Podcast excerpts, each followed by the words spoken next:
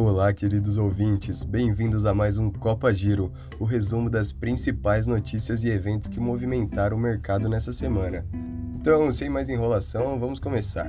Nessa semana houveram inúmeros balanços de empresas aqui no Brasil. Tivemos resultados como a Uzi Minas, Santander, a Vale e etc.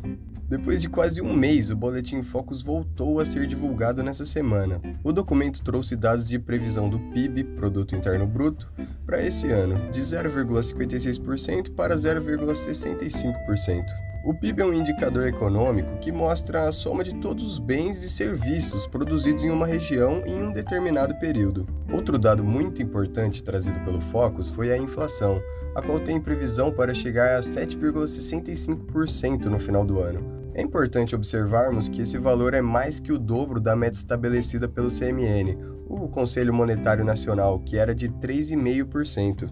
Já a taxa Selic tem previsão para terminar o ano na casa dos 13,25%. Também os investimentos destinados a títulos do Tesouro Direto somaram 4,13 bilhões no mês de março de 2022. Na base anual, o IPCA somou 12,03%, sendo que o esperado era 12,16%. E um dos principais fatores que impactaram o IPCA foi a gasolina, com certeza, que bateu recordes, chegando a R$ 8,59 na cidade de São Paulo. Continuando aqui na América, mas indo lá para cima, lá nos Estados Unidos, a semana de divulgação de resultados segue forte, onde já saíram os resultados de algumas big techs, como a Meta, que divulgou seus resultados e no mesmo dia suas ações chegaram a subir quase 20%.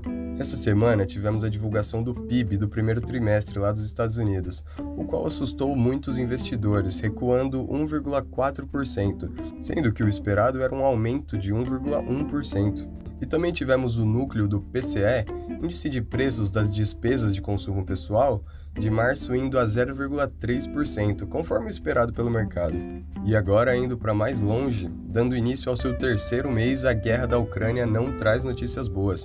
Autoridades do alto escalão americano visitaram a Ucrânia e afirmaram que seria possível ganhar a guerra com equipamento adequado. Mas, em resposta, a diplomacia russa afirmou que o perigo de uma guerra mundial é real e não pode ser subestimado, podendo até usar armas nucleares contra quem interfira na invasão à Ucrânia, disse o Putin. Além disso, a Rússia informa que irá cortar o fornecimento de gás para a Polônia e para a Bulgária, por se recusarem a pagar em rublo russo. E como consequência, o gás natural salta o seu valor em 24% na mesma hora.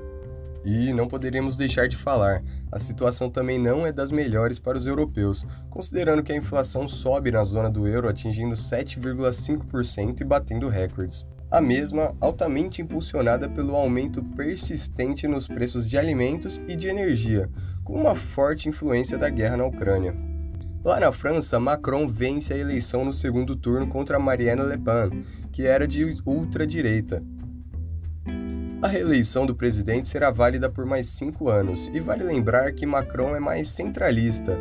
Nem muito de direita, nem muito de esquerda, gosta do povo unido e afirma que irá governar por todos. Agora, mais longe ainda, do outro lado do mundo, a China endurece mais ainda o seu lockdown, agora colocando cerca em volta dos prédios, o que acaba por revoltar mais ainda os moradores.